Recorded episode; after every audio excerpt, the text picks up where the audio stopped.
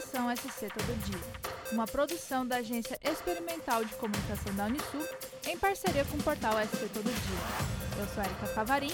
E eu sou Luísa Teixeira, trazendo as principais notícias desta segunda-feira, dia 26 de setembro. A Agência de Saúde Suplementar, ANS, suspendeu a comercialização de 70 planos de saúde, devido a reclamações relacionadas à cobertura assistencial. A suspensão começa a valer a partir do dia 30 de setembro e só será revertida se as operadoras apresentarem melhora no resultado de monitoramento da garantia de atendimento do segundo trimestre de 2022. Segundo a agência, os planos somam 1 milhão e 600 mil usuários, que permanecem cobertos.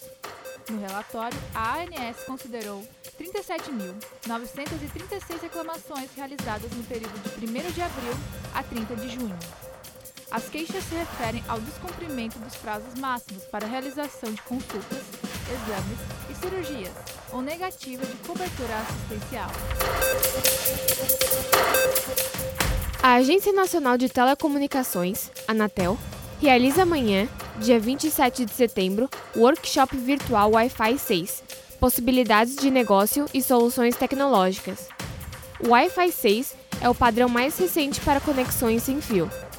O protocolo aprimora as especificações anteriores, permitindo velocidade, escala e flexibilidade superiores, adaptando-se à nova demanda de conectividade decorrente da massificação da internet das coisas de aplicações intensivas de dados, como realidades virtuais ou transmissões em 4K e 8K.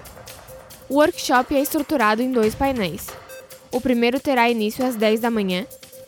Serão discutidos os novos usos do espectro, oportunidades e inovação no ambiente de negócios.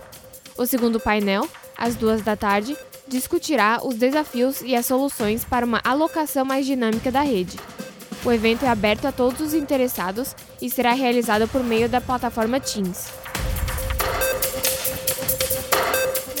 condições favoráveis dos últimos meses, a empresa municipal de água e saneamento de Camboriú reforça os cuidados com os recursos hídricos e o uso consciente da água.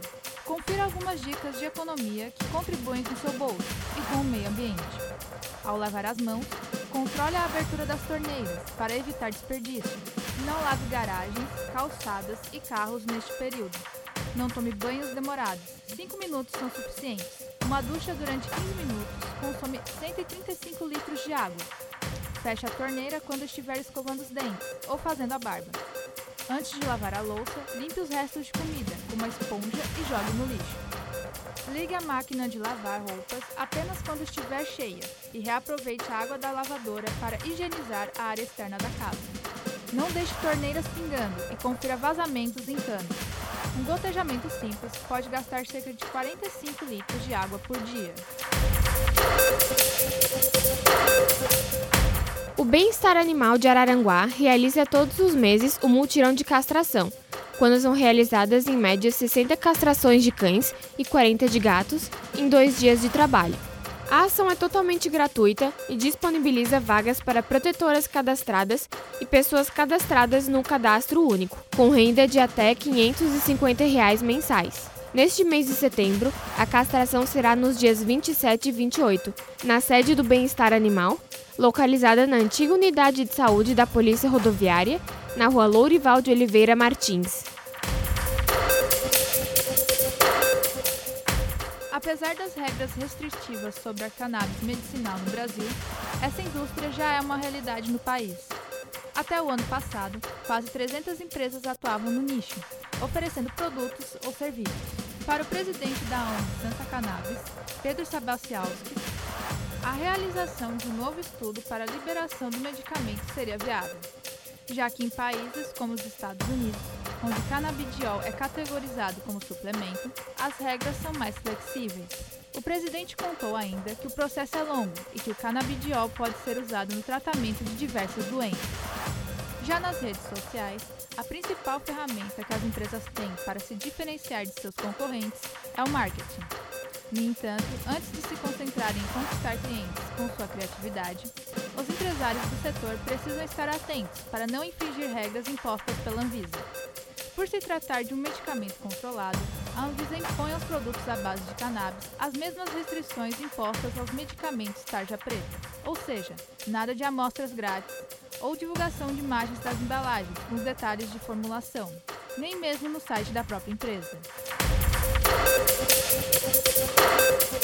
Que a pandemia mudou as formas de fazer as compras não é novidade. Durante este período, até as pessoas que tinham receio se adaptaram às compras pela internet. O celular é uma das ferramentas que impulsionam as compras virtuais. Segundo Douglas Matiola, do Núcleo de Tecnologia da Associação Empresarial de Tubarão, cerca de 70% das pessoas fazem compras pelo dispositivo.